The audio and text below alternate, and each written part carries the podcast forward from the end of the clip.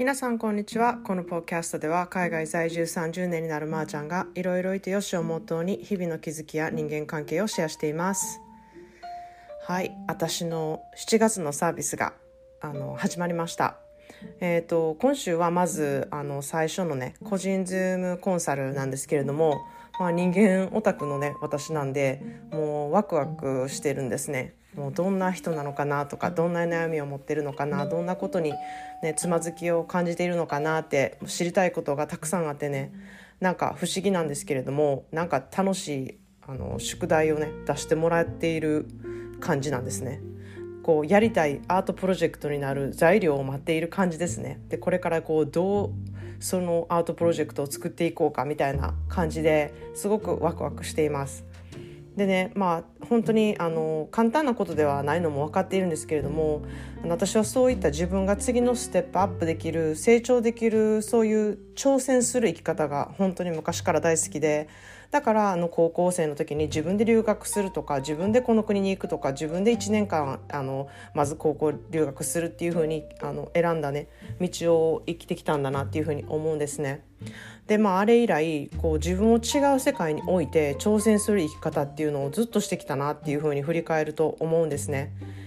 うん、なんか日本人がたくさんいる場所にいることもできるけれどもあえてこう誰もいないワイン業界に飛び込むとかなんかそういうちょっと違うところの世界にあの魅力を感じるっていうところは昔からあるんですね。なのでまたこの新しい世界のね挑戦もたくさん試練があると思うんですけれども、まあ、それは私には克服できるものばかりだと思って取り組みやっていきたいなっていうふうに思っています。でね何よりも受けてくださる方の日々の暮らしへの目の向け方とか考え方とかね人生の見方がもう変わって生きやすくなって楽しくなっていただけたらもうほんとこれ以上の充実感はないなっていうふうに思っているのでそんな価値あるねサービスをね届けたい一心です。でそんなでね今日はセレブがするセルフケアについてお話ししたいと思います。でセルフケアはね以前もお話したんですけれどもアメリカでは結構ほぼもう当たり前にあることみたいな感じなんですね。でまあこの文化に馴染んでいてこう自分のために休暇を取るとか自分のメンタルとか体のために時間やお金をかけることっていうのは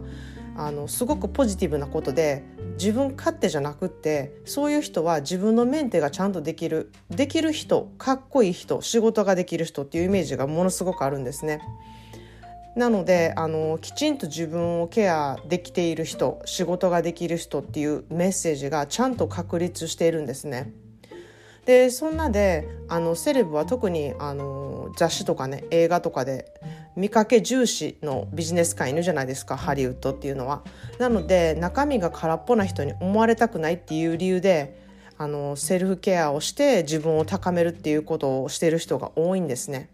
まあ、これもそのいろんなセレブによるんですけれども、まあ、俳優さんとか、まあ、まあ、俳優さんとかもそういうあのいろんな人がいるんですけれども中身を整えてこそいい役者になれるっていうことを感じている人はやっぱり自分の器とか幅をね広げるセミナーにお金をかけてまでする人が多かったりとか。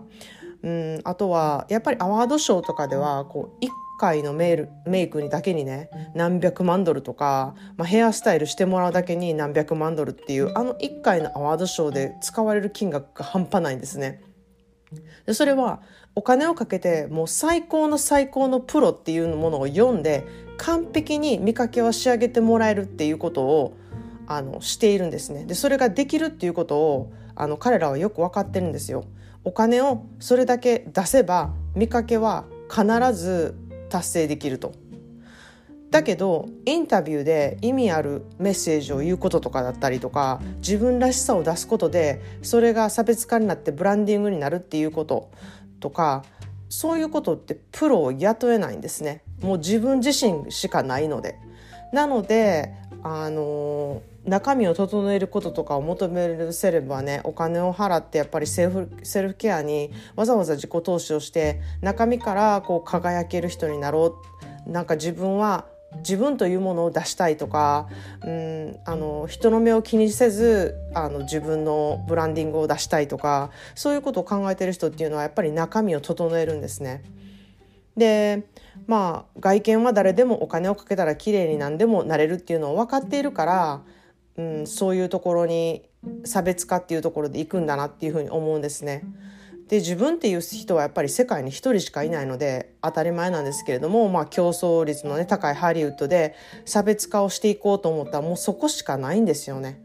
どこで差別化するって言ったらもう自分自身その人の魅力っていうものを出すしかないんですね。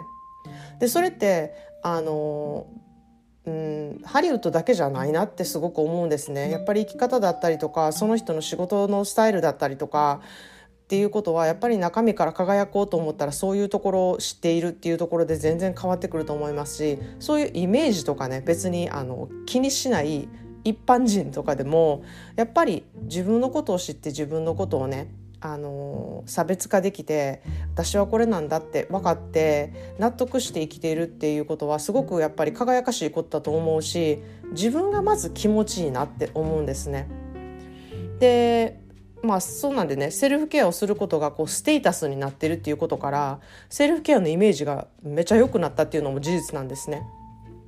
だけどやっぱり表面だけのね薄っぺらいセルフケアプログラムもありますしこう受ける人によってもそれがどれだけね自分のものにするかっていうのも変わってくるので、うん、何に対してもそうですけれどもこう自分からこうしたいって努力するとか行動するっていうことっていうのはやっぱり吸収力が全く違うと思うんですね。